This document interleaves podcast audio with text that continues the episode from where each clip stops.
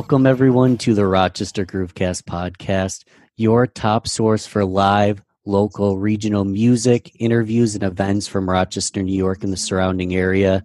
I am your host, Ben, and I am here with Mitch Gruber, a Rochester City Council member. How are we doing, Mitch?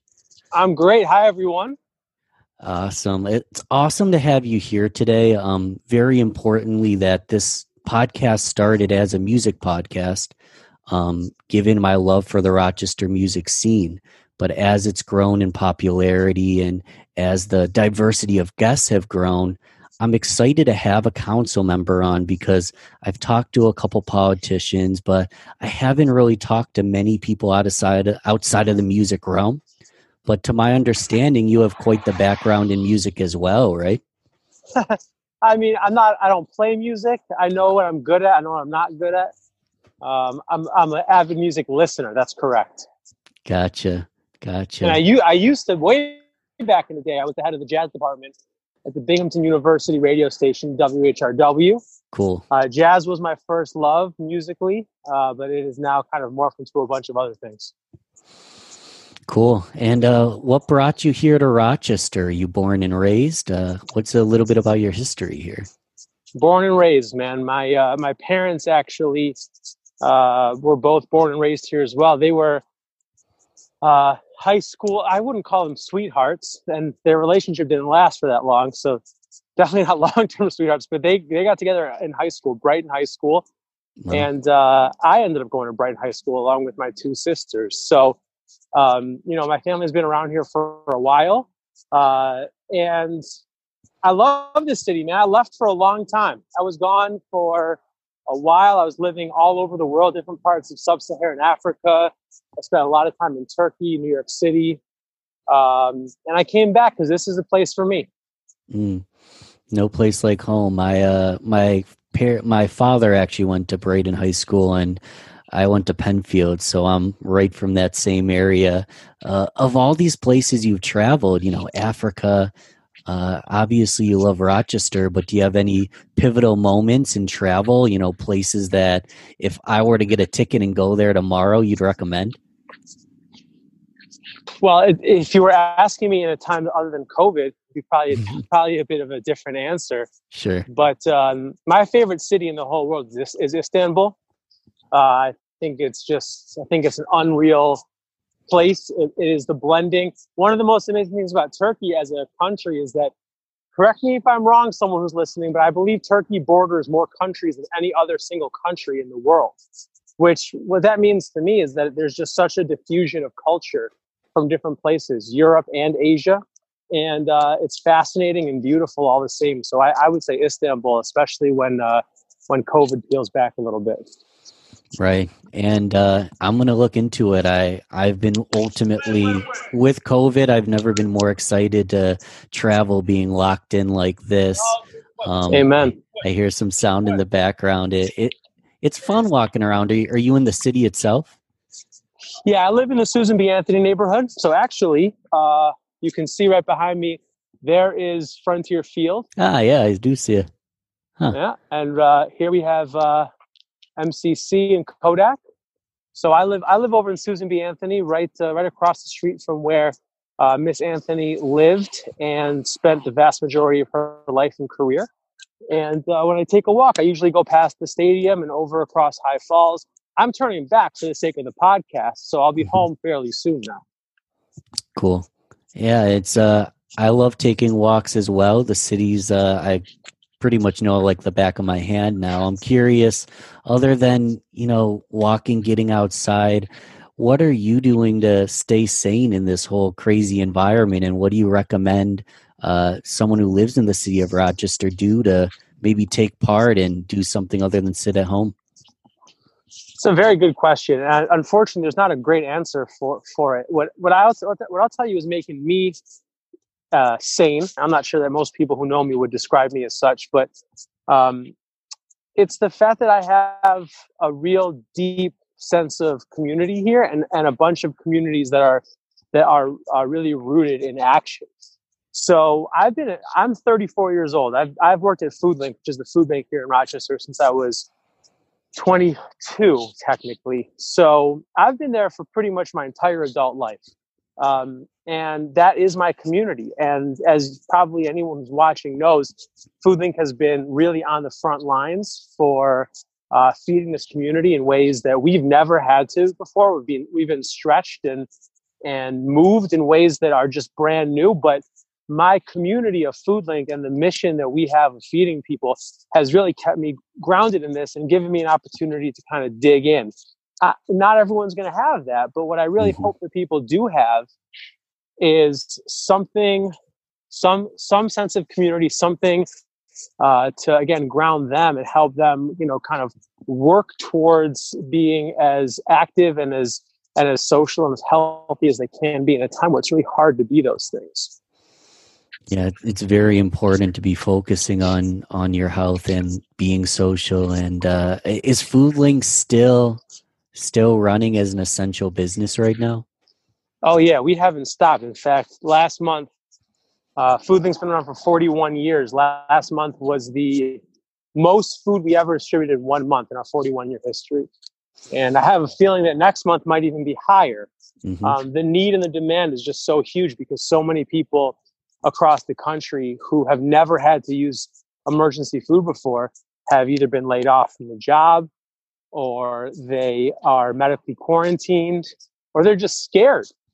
And um, a lot of those things have led to a huge increase in calls for emergency food, which, you know, when that when those calls come in, that's our job to serve those. Mm-hmm. And as, as the chief strategy officer, um, are you hearing a lot of those stories yourself? Did, do you have any for you know stories you can tell us about people you've helped in this COVID environment? Yeah, I mean, there's uh, there's people in literally every part of the city, every every part of the county. I want to be very clear about that. This is something I talk about nonstop, even during non-COVID times. Mm-hmm. Um, hunger is not an urban issue. It is not an issue that look. It's not. It's not an issue that affects one type of person, for people that look one way or another. It is an issue that impacts everybody, specifically in a pandemic like this, but all the time, poverty is hunger, right? So we see it in urban communities, rural communities, suburban communities. In fact, fascinatingly, even though um, one wouldn't expect this, every single town in the, in the, county of Monroe has a food pantry assigned to it. Brighton, Pittsford, um, the most affluent ones. So this doesn't escape. And so a lot of the stories that I've that I've heard, and obviously I won't say anyone's names, but they're people who live in particular parts of the community where you just simply do not expect there to be a dearth of, of, of anything whatsoever. And that makes it in some ways more difficult because there aren't the resources around to help that person. So uh, we've developed a food link with some great partnerships to do home delivery of food to folks who really need it, using partners from Ibero American Action League, Action for Better Community, great partners who are out there delivering food right to people's doorsteps. That's great. And how does, you know, someone like me or anyone listening get involved with with FoodLink and the programs around it? Yeah, there's uh, you know, volunteering has been a very difficult thing during COVID because we can't right. allow for big groups, right? Um, no, and and also forget big groups, groups at all. I don't think anybody wants to be around folks that they don't know right now, right? That's part of the whole thing about self care during COVID. Um, under normal circumstances, FoodLink gets about 16,000 volunteers a year. Uh, we've had to massively scale that back. And we've actually used the United Way of Greater Rochester as the kind of consortium to be able to um, handle volunteer calls and connect them with the right partners. So I'd encourage anybody who wants to volunteer. First of all, you can always reach out to me directly. I'm sure you'll link to my uh, Facebook Absolutely. page and stuff, Ben. But um, folks can also go right to the United Way uh, their website and find direct volunteer opportunities. And again, it could be in any part of the county, any part of the region. That's great. I appreciate that. So I will link below and uh, everyone get in touch with Mitch, get in touch with FoodLink, figure out how we can help in these times. I know it's going to be a little bit different volunteering at this time as, you know, before after the virus, but aside from FoodLink, what should we be doing to help Rochester right now? What should we be doing to stay sane and still make a difference?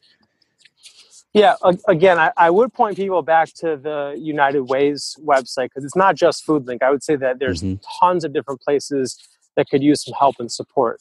Um, you know, I, I, particularly right now uh, think a, a, great deal about the nursing homes and the senior centers in in the community that um, have people just in such isolation, and finding ways to be able to connect with those folks and different um, programs and initiatives that allows for that is I think hugely benefit, mutually beneficial um, for people who are looking to lend a hand.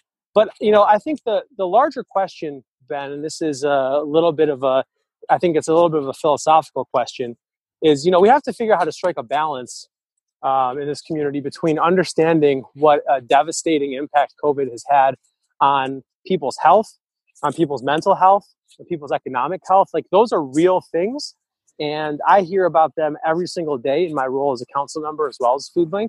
But we also have to figure out as a community how to maintain some level of optimism. I don't know about you, but I personally felt uh, as of three to six months ago that Rochester was on this incredible trajectory.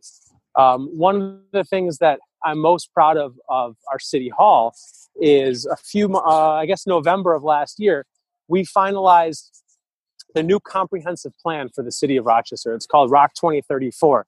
The reason it's called that is because 2034 will be the 200th anniversary or 200th birthday of the city of Rochester's incorporation.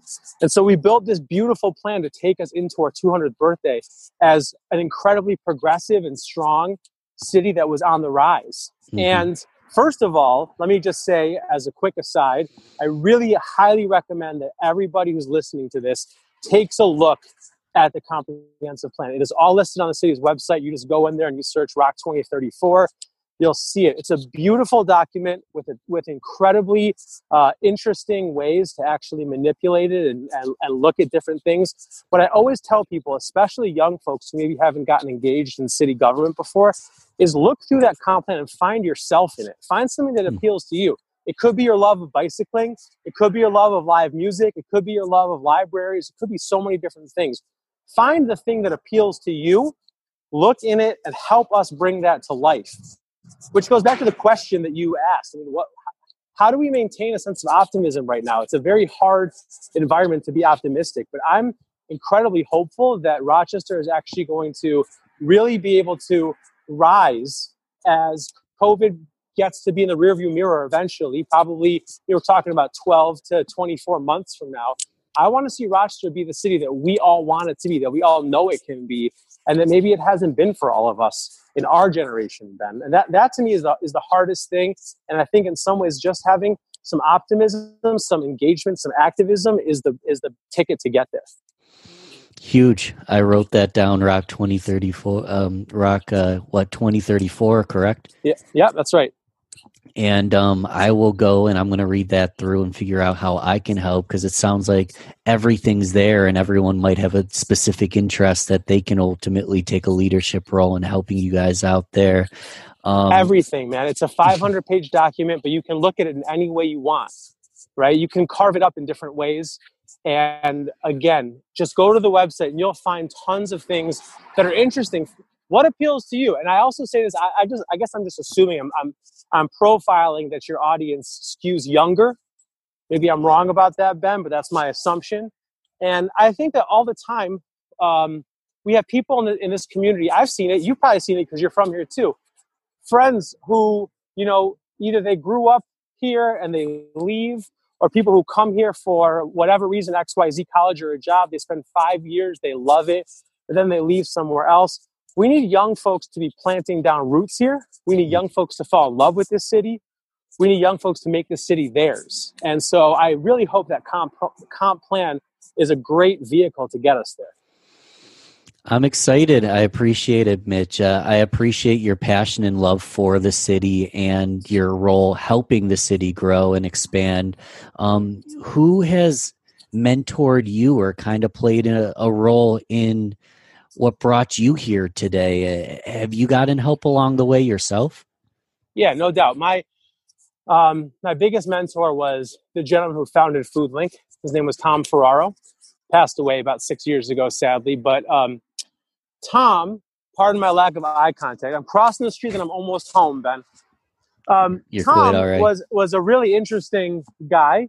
Started FoodLink um, back in 1978, and he was the kind of guy where. Um, well, I'll tell you the story of how I met him. So we have some time. If people are bored, sorry, I get it's my podcast, right? Um, so I was working as a as a action as a Head Start teacher in the city of Rochester. That's that's free pre-K for kids under the poverty line. And I was I was there every day, and every day I was throwing away food at the end of the school day because that is what we were mandated to do with anything left over. And it was driving me crazy. I could not. I had just come back from Zimbabwe where there was actual hunger or, or actual uh, food shortages, and I couldn't stomach the idea of throwing away food. So I called FoodLink. I had no idea who they were. I was a 21 year old kid. Tom took the meeting with me. He basically told me, look, it's a federal guideline that you have to throw this food away. There's not a whole lot I can do for you. But Tom was the kind of guy who, at the end of that conversation, said, why don't you come work for me? We'll figure out some way to put your passion to, to use. And so I finished out the school year. Um, I went to go work for Tom again when I was 22, and I learned everything I know from him, good and bad, by the way. Not a not a perfect person. I don't think mentors are meant to be perfect. Um, but Tom taught me so much, and uh, think about him every day and do the work in his memory. Awesome. Much appreciation to Tom. Shout out. And uh, now that you've ultimately found yourself in a leadership role and a great role with FoodLink and our city, do you have any mentees and uh, anybody that you want to kind of shout out as someone who's young and playing a great role in our city here? I can't just choose one, man. That's not possible. Sure. Um, there's there's a, a, lot of you know, FoodLink is a very young workforce. We have a lot of great young staff there. I think one of the questions about that young staff there is again what I said before. I'm not picking on FoodLink folks. It's the question of are these are these people who came here for college or for an AmeriCorps position or for a job, food FoodLink or otherwise, are they going to stick around and make this place their home? And that's what I always try to encourage people. I know I understand the pull of uh, New York City and the San Francisco. I really do. I, I get it. I was I was there. I was 21 at one point myself. But you know, the quality of life in a place like Rochester is high, higher, and it's not only that. There's an opportunity to actually move shit around. There's an opportunity here to actually dig in and change some shit. Versus in one of these really big cities where those same opportunities are not always available. So, you know, I have a lot of young folks that I uh, work with every day, um, FoodLink and otherwise. I'm on a number of boards in, in the city that have a whole lot of uh, youth components. And I want to see some of these young folks plant roots. Um, that's that's a, that's a key piece to all this. And I'll tell you, Ben. Interestingly, I think what one thing COVID is probably telling a lot of people right now is even though we all love density, and I want density in Rochester too. Don't get me wrong, but I think a lot of people are looking around their little closet apartments in New York City, paying three thousand dollars a month, and they can't even leave the apartment and they can't even go patronize the stores and are thinking what the hell am i doing in this place mm-hmm. and, and and i wonder how many people are going to be moving to cities like rochester and detroit and pittsburgh and cleveland across the country in the next couple of years you're you're totally right. I was thinking I was talking this earlier this morning. I'd hate to live in Los Angeles and want to be a movie star right now because I'm not going to get an audition. Um, Crazy, uh, right? Yeah. And what's great is, you know, with the internet and technology and remote work, there isn't any reason why you can't live in Rochester and still work for a New York City company or uh, someone anywhere in the world. Well, that's right. And we also have there's there's also this incredible opportunity to be to do startup work here. Mm. Um, there's this there's an, I'll tell you one young person who I certainly he's not a mentee. He's just someone that I have a great deal of love and respect for. A uh, young guy named George Zhang who runs a company called Leep Foods, L E E P. George is George is a guy who uh, he grows um, culinary mushrooms, not uh, not not the not the magic mushrooms that the Rochester Groovecast wishes he was growing, but the culinary, beautiful shiitakes and others. And uh, George is the kind of guy who he's told me many times that if he took his company to a place like a New York or a Boston, you know, what kind of access to capital he would have. It's much different and probably much, much better and bigger than it is here in Rochester. But he also has the ability to make his company um, more flexible, more more innovative in a city like Rochester, where the where the cost of doing business is so so reduced. So you know, I, I look at that and say, how do we as a city figure out how to make access to capital easier for people? How do we make young entrepreneurs more able to start businesses, young folks more able to buy homes? Those are the key things to make the city tick. And I really think we are making progress on it. And by the way, you'll see more of that in Rock 2034 when you read it, Ben. I will. Excited about that. And um, obviously, every little tiny baby step counts, but big steps, huge leaps are better than anything. Let's say you were to win the lottery today. What are you spending the money on? Ooh, what am I spending the money on? I'll tell you what, I would probably spend the money on, first of all, I would I would figure out how to bring back uh, a bike, sh- a ride share company to Rochester because one thing that really, really saddens me is COVID. One of the casualties of COVID was uh, Pace or Zagster uh, rideshare. We're not going to have one Officially. at least for the for the for the immediate future. Mm. Um, and I want to bring back that. And I'd also say I think one thing the city needs is um, some better transportation options uh, specifically in kind of the downtown loop where we are starting to get some density. And I do think that um, RTS is getting there. Well, another big planning project that happened in the last uh, two years was something called Reimagine RTS, where they totally revamped uh, the entirety of the schedule. And so sadly, it was supposed to launch on June 1. And there's no way it's going to launch on June 1 at this point. But we need something like a downtown circulator that is able to uh, i've seen it in other places like columbus ohio which is a city that i think we absolutely could pull some really good things from columbus has a uh, a, a cell, uh, an autonomous um, shuttle that just runs kind of like the equivalent of down one end of our main street to another and it just makes you know regular stops I would love to infuse some money into things like that, trolleys, streetcars, because we need to get more feet on the street in the city and less feet in cars. Mm-hmm. Yeah, um, I, I, presume you're you're an environmentalist. You don't think everything's a hoax. You're looking at the legit truth that our environment is in a weird spot, right? I'm not. I I do not think it's a hoax. I am. I, I I don't know that you know environmentalism. I drive a Prius. I mean, judge me however you want from that, but um, I certainly don't think things are a hoax, and we have a lot of work to do as a as a as a as a human race. Mm-hmm. What uh what are some of the things you've done? What are the some of the things I can do aside from composting, recycling, um, spreading the word? Is there anything we're missing? Well, I, I, actually, I mean, I joked about the Prius, and I'm not even sure that I made the right decision with it because sure. I've, I've heard some things uh, recently about like the battery of a Prius is actually really bad. But, anyways, where I was going with that is that I actually think that one thing we cannot forget is that there's no there's no more political power that people have than with their wallet, and people need to be making the best and smartest decisions um, for the sake of our environmental future um, with their wallet. And so I would say that's true of the car you drive, but it's also true just of the companies that you decide to support. Hmm. And um, that's something that I think we we need to pay more and more attention to. I made it home, Ben. Yeah, it's you can dark. see the the pitch black. No, I'm not inside yet, but I'm I'm getting there. Right. Well, I can see it's darker because there's not any city lights around you, really. Welcome into welcome into my home podcast.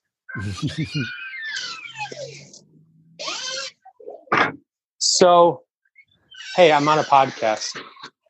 You want to take the baby? I'm excited to listen back to just the audio and, and kind of get the feel of the door opening and the closing and the. Well, now now you're about to maybe hear a baby scream. The That's screaming of the child. Oh no, just a little, just a little mutter. okay, I'm back. Sorry about that. No, you're great. Um, apologies for any of the miscommunication that I brought on. I, I appreciate you hopping uh, on here while you're walking down on the road. You're a busy man, huh? How many hours do you think you're working a day to help this city? Well, I don't know how to answer that. Always. But, but I also really, I, I, I'm not a woe is me type of person. I really like working. Right. Um, if I didn't like my jobs, I wouldn't do them. And uh, so it's probably, you know, it's probably close to 12 hours a day or something like that but it's all stuff that i like doing for the most part there's there's some some things that i don't love but you got to do them anyways you know yeah absolutely and you obviously love politics you love to play a role what got you into you know political science politics and any of that uh, did you want to be an influencer when you were a kid um, did something happen throughout your time, or did you, it kind of just fell into place for you?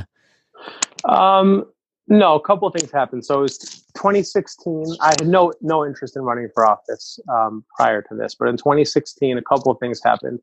First and foremost, uh, Trump won, and that really bothered me, and uh, I found it incredibly uh, um, not just frustrating, but uh, but frightening that uh, someone well i won't even go in there's no what's the point of talking of saying things that everyone already knows? But his his uh, election really frightened me. So that was one that was one thing. The second thing was that um, for the eight years from 2009 to 2016 i was working two jobs um, one with foodlink and the other is i was a full-time graduate student at the university of rochester writing a, a working on a phd there and I finished it in 2016, right around the time of the presidential election. And so all of a sudden, I looked around and A, I was frightened and frustrated by Trump. And B, I had all this newfound time on my hands.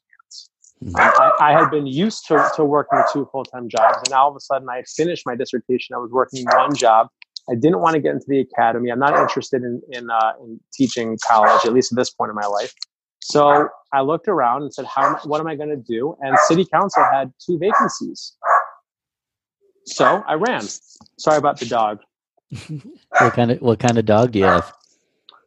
Uh, he's like a Shih Tzu poodle. Uh, I would I would say he's more of my wife's dog. I'm kind of like the I'm kind of like the stepfather. I would say. Okay. Okay. I've been um I live in the city, but I'm quarantined at Greece at my girlfriend's place, and she has a bulldog pug like dog, and not much of a barker. But when she gets in the room and starts snoring, oh my god, she snores louder than I do. funny, so, funny, funny creatures, man. Yeah, dogs are.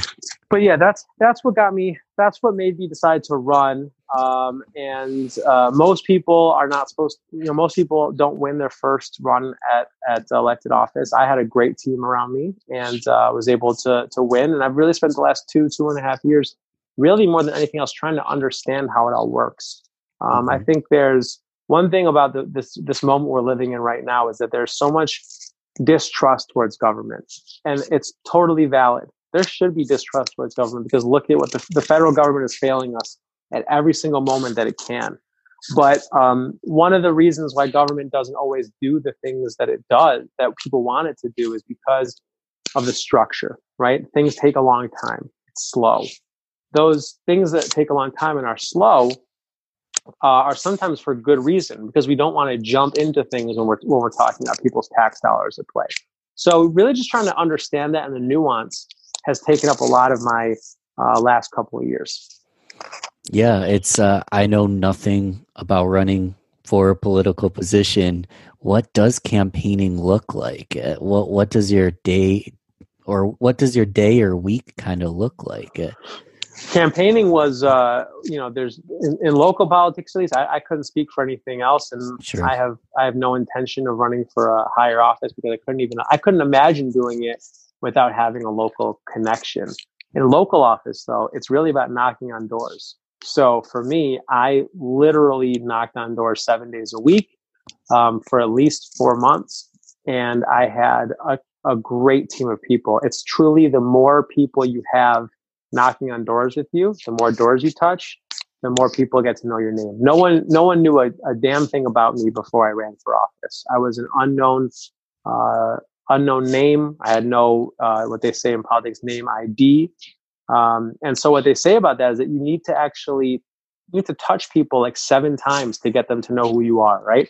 And the touch could be a knock on the door, but it could, it could also be they just saw your name on the news one night. But you've got to get seven times for someone who's never known you before to remember you. And that's really what local politics, what my campaign was all about, getting people to know my name, be able to link me to something. In my case, it was mostly the fact that I was a young progressive candidate, did good work at FoodLink that people knew, and it was able to uh, to work out for me. Congratulations on that, and I, I love the methodology. Um, you know, when we're a kid, we're taught don't talk to strangers, and for good reason. There are scenarios that talking to a stranger could really go south, but at the end of the day you need to talk to strangers to build the community to get your brand out to meet more people and spread your message you know yeah it's uh, it, trust me it's definitely something that uh, i think about a lot. I think about the, the gender pol- the, the, gender politics of it a lot too because I, I certainly know that there's i have i bring a lot of privilege being a uh, a white man to to this space going up and knocking on someone's door um, as a white man is a lot different than doing it as a not as not a white man. Sure. Um, and, and uh, that that I think is something that we need to figure out politically how to how to make how to equal the playing field a little bit. But I love talking to strangers, man. I'm not gonna lie. I love I love talking to I, I love starting a conversation with people. You know, very quickly if I find out that someone's uh, you know Trump supporter who wants to yell about the Second Amendment, I'm probably not going to be that interested in talking anymore. But I do like having conversations with strangers. And I think one of the things about Rochester is that we are a big enough city where there are there is there are a lot of strangers, right? But it's a small enough city where you, you where you actually can build community pretty easily. So that's a thing that I love about this community, and it's a thing that I think has um, made me successful uh, politically. Great. Yeah, you talk to a lot of people of all kinds. You get a lot of different points of view. Um, any any crazy moments, be it political or just funny, that you're out campaigning and someone starts, you know, spitting in your face about their ideology or anything like that? How do you circum? How do you navigate that kind of circumstance? Yeah. Um, not not so much funny stories. There were some there were some there were some scary ones uh, mm. because I I can you know I I don't back down. I don't get bullied very easily. Um, but at the same time, when you're on someone else's property, it's their property. Um, so you know there there got to be some arguments and then conversations about the property line. Where was I? And it, it, it got it got did get a little heated from time to time. But that's such a rare exception. The vast majority of people who answer the door are really eager to talk to people who are running for office. It's something that they're really they're really glad that someone's knocking on their door to talk to them about what's going on in their neighborhoods. And what's going on could be anything from, you know, I heard probably more people talk about the trees in their neighborhood, right? So people would be like, oh, this tree was supposed to come down last year and the city didn't do it or this or that. I mean, giving people a chance to vent about that and then also being able to take notes and help to and help to make um, make it happen when you're in office is a really gratifying thing. I love it. I love it. And obviously a lot of you a lot of what you've done has been gratifying for yourself and the community. What are you most proud of? And it can be more than one thing. Do you have a proudest moment or a proudest accomplishment in your career doing this? Yeah, it's actually a food bank accomplishment um, mm-hmm. for sure. My my proudest accomplishment is um, started a program uh, about six years ago now that we call the curbside market and it's a mobile farmers market that goes around town. Maybe you, have you seen any of the vehicles around town, Ben? I've seen I've seen the vehicles. I haven't participated there's, yet. Yeah, there's three there's three vehicles that are around every day. They're they're kind of like food trucks, right? And so about six years ago, I designed that program essentially because I was at the time I was doing uh, research um, as a historian on hucksters or peddlers who used to go to the public market back in the day and they would pick up whatever it is that their neighborhood wanted and they'd come back and they'd sell it on their horse and wagon right? And what's really interesting about sorry i'm gonna i'm gonna geek out on the history stuff for a little bit but what's really neat about that um, concept is there's something that historians called ethnic welfare. So you know the jewish community like my family who live mostly up and down joseph avenue they would they would go to the public market and they would get food that was that was meant for the Jewish and Yiddish speaking communities. The Polish community up on Hudson, the African American community over on Clarissa Street, um, the Italian community over on Upper Falls. they would all have their own hucksters and peddlers who would go to the market and get foods that was ethnically appropriate and sell it to their community. And um, it was a really important thing, right? Because also this is before credit cards. So if if my great grandfather is selling some gefilte fish off the back of his truck, and and you know uh, Joe Schmo over here doesn't have any cash, my great grandfather could offer him credit in a way that no one else could offer credit at that point. And you do that because it's your community, right? So it's this really powerful thing, and it's gone away because what do we know now? We know uh, Walmart superstores, we know Wegmans. That's what we know as retailers, and you lose the sense of community. So the curbside market was all about recreating that by basically making bringing back the peddler of the 21st century and uh, it's gone really well we went from one truck one year six years ago um, that was only going to run for three months. Now we have three trucks running seven days or six and a half days a week. I'm um, serving thousands and thousands of people. And it's really, it's become a lifeline for folks. There's a lot of people who it is how they get their fruits and vegetables because they live in a community that otherwise doesn't have stores. And uh, that's been the proudest thing that I've been able to, that I've accomplished at FoodLink and something that I've actually been trying to work to make it more of a national model so that people recognize that food retail moving forward is not always going to look like the 180,000 square foot Walmart superstore, right? it, it is going to work, be more localized and more community driven. And guess what, Ben? COVID is proving that. COVID's proving the need for that more than anything else right now. Love it. Yeah, I'd love to see that as a national model. And, um, you know, Rock 2034, building this into a national model. What have we missed? What else is what else is in store for the future? Well, I think that um, you know a, a, big thing right now is is ROC the Riverway, um, which is it's really a it's a big project that um, I certainly I had nothing to do with the designing of it or even the implementation right now, but it's something that I, I'm really interested in seeing how it progresses. We are a city that for some odd reason did not develop a love for our river. It, it just doesn't make any sense. It's it's backward.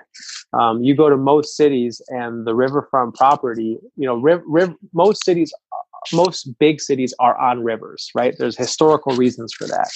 And most of those cities are able to make the river the kind of focal point and for us it's like we turned our back on it for so long and so now we are in the process of trying to make our river more accessible, more of a focal point of our city. Um, I think, you know, going back to the roots of your show, I think it should have huge impacts for the music community as we develop more, um, you know, free outdoor venues for people to be able to perform. We need to do more and more of that to make the city the city that it should be. And I'm very confident that we're going to, that it's going to keep happening. Um, but we really need, you know, this can't be stuff that's done top down by government. We need people to get active and involved and to make it clear what they want and what they're going to use. Absolutely. And we touched on this earlier, but Mitch, what's the best way to get in touch with you, to get involved, to reach out to you? Uh, what are, if I were to go to two, three places, where should I start? Well, first, I, I try. So before I signed up, before I, I ran for office, I had never signed up for social media before. So I'm still kind of a rookie at it. But I do have a, a Facebook, a Twitter, and a Instagram. Um, my Facebook City Council page, I really try to use as a, as a public facing um, place for information for folks. So, so, so check that out for sure. Um, I'd also say that my, the best way to reach me directly is always email. Um, Mitch.gruber at cityofrochester.gov is the best way to do it. You can find me right there on the city website, not hard to find. And um, I have, I'm really proud that I, I answer all my emails. I, am one of those guys who I can't go to bed without my inbox at zero.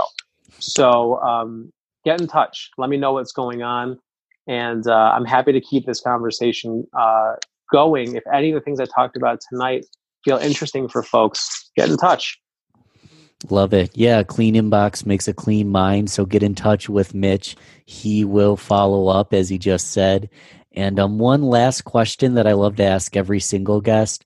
Let's say you had the opportunity to control a billboard, very busy area, and just for the sake of the the imagination of this all, every race, every you know ethnicity, all age groups, all kinds of people drive down or walk down that road and they see that billboard you have the opportunity to put a word, a sentence, a paragraph.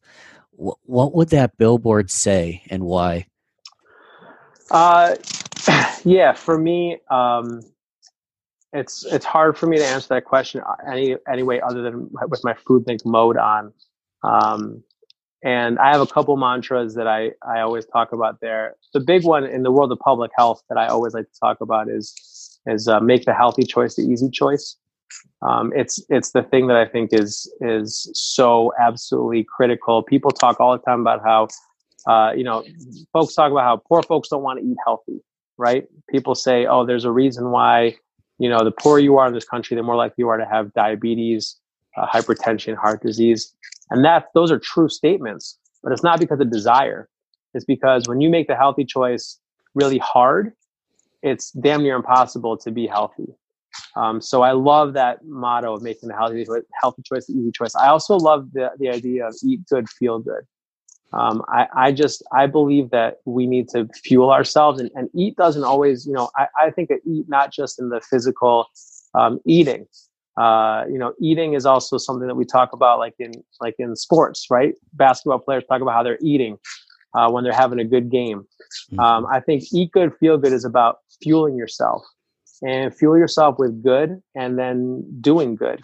Um, I think those are really uh, key words. So I, I, am reluctant to say those are my answers because those would be shitty billboards by themselves. But I think if, if they were contextualized with some good graphics and some follow ups, they'd be pretty good. No, I love it. I, I always say you can, you know, pay for health now or pay for it later. But either way, it's something that is going to cost money and is pivotal to having a long, happy, sustainable life. Um, Mitch, is there anything that I didn't ask you? Any last thoughts?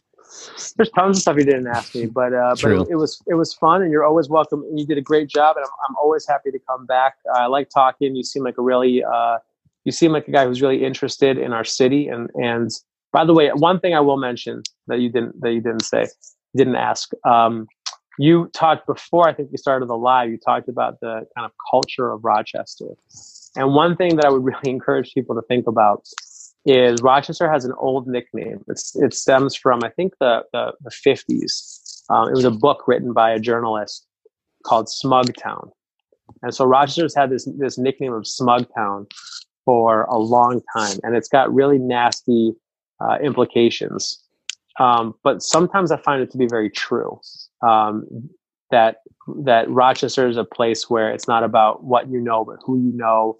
That there is a smugness in the air. I'm telling you right now, Ben. First of all, young folks need to under should probably read that book or or, or uh, skim it. But it is our generation. It is the the generation right now who's on the cusp of being kind of in charge of the way things work that needs to strip that down we need to not be a smug town anymore. We need to be a town that's inclusive. We need to be a town that makes everybody feel welcome. And we need to be a town that's going to actually continue to, to thrive the way I can tell you want it to. So I appreciate your enthusiasm for the city and invite me back whenever you'd like. Thank you, Mitch. We'll leave it at that. Thanks for coming on the show, man. I really appreciate it. All right. Take care.